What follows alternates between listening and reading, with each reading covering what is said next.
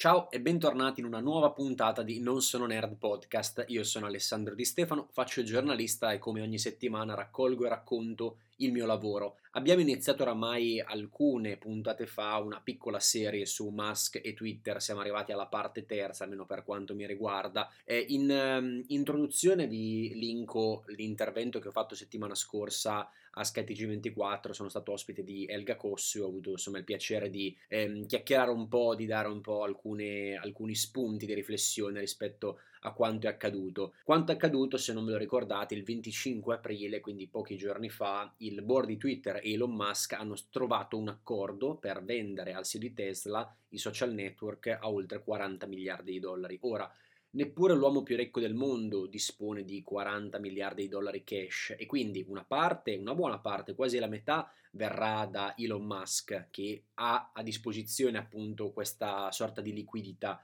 Dall'altra però serve una mano da altri soggetti. Le banche hanno ridotto la propria esposizione nei prestiti e quindi cosa si fa? Si fa che Elon Musk è riuscito a convincere, ed è insomma l'uomo più ricco del mondo, una qualche sorta di eh, di potere di convinzione ce l'ha, è riuscito a convincere a portare a bordo diversi soggetti. Ne ho elencati alcuni in un articolo che vi linko.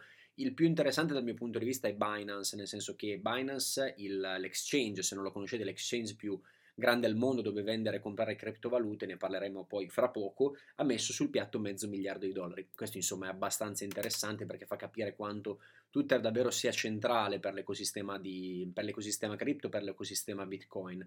Si torna a parlare poi, restiamo sempre su Twitter, di Twitter a pagamento. Dal mio punto di vista i social a pagamento potranno essere una soluzione, naturalmente non stiamo dando la soluzione definitiva alla crisi dei social, che non è una crisi dovuta agli scarsi utenti, ma a una sorta anche di credibilità legata anche magari ai dibattiti, all'utilizzo spietato dell'advertising, degli algoritmi, eccetera.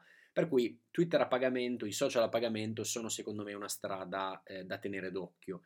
Sale l'Anna e sono stati giorni e sono ancora giorni abbastanza complessi per chi gestisce Sale l'Anna e sport in giro per l'Italia. La settimana scorsa ha fatto molto rumore la notizia secondo cui appunto eh, l'agenzia delle dogane dei monopoli ha messo i sigilli su computer e console in diverse di queste attività. Ho ricostruito la vicenda e ho anche intervistato Nicola Palmieri e Salvatore Porzio, titolare di una, di una, di queste attività. Criptovalute, poi cosa succede nel mondo? In questi giorni eh, Bitcoin non sta andando molto bene, anzi in realtà sta, mm, sta, perdendo molto terreno insieme anche ai titoli tecnologici, però tutto questo non significa che l'ecosistema sia in sofferenza, di fatto appunto questa settimana ci sono state notizie particolarmente interessanti lato, lato criptovalute.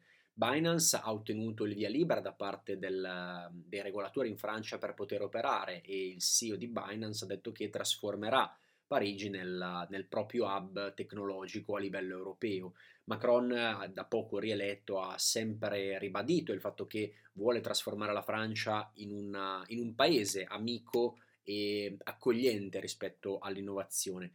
Decrypt è un magazine che eh, diciamo molto eh, autorevole nel campo delle criptovalute del Web3 ha mh, raccolto 10 milioni di dollari. La storia è interessante perché Decrypt non nasce eh, da un grande editore, nasce all'interno di un incubatore, quindi nasce di fatto come una startup.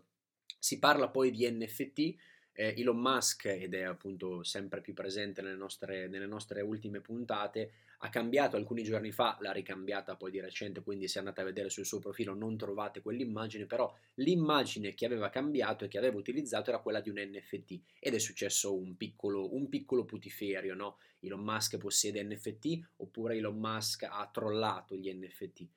E poi per chiudere il capitolo delle criptovalute, la Wikimedia Foundation, la non profit dietro ai progetti di Wikipedia, insomma la conoscete sicuramente, ha deciso di stoppare le donazioni in criptovalute. Questo perché c'è dietro il tema ambientale che dal mio punto di vista e dal punto di vista in realtà anche di moltissimi esperti del settore rappresenterà tendere o lo è già adesso, la principale eh, accusa che gli scettici, i critici del mondo cripto muoveranno contro Bitcoin, e, eccetera.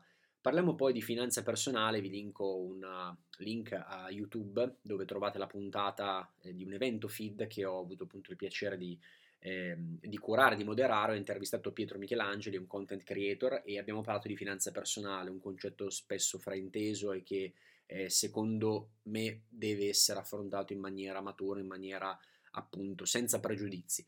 Le classiche recensioni che chiudono una nuova puntata di Non sono nerd, la settantesima. Mi raccomando, se non siete ancora iscritti, avete a disposizione un sacco di bottoni nel, nella newsletter. Noi ci sentiamo la settimana prossima. Ciao a tutti!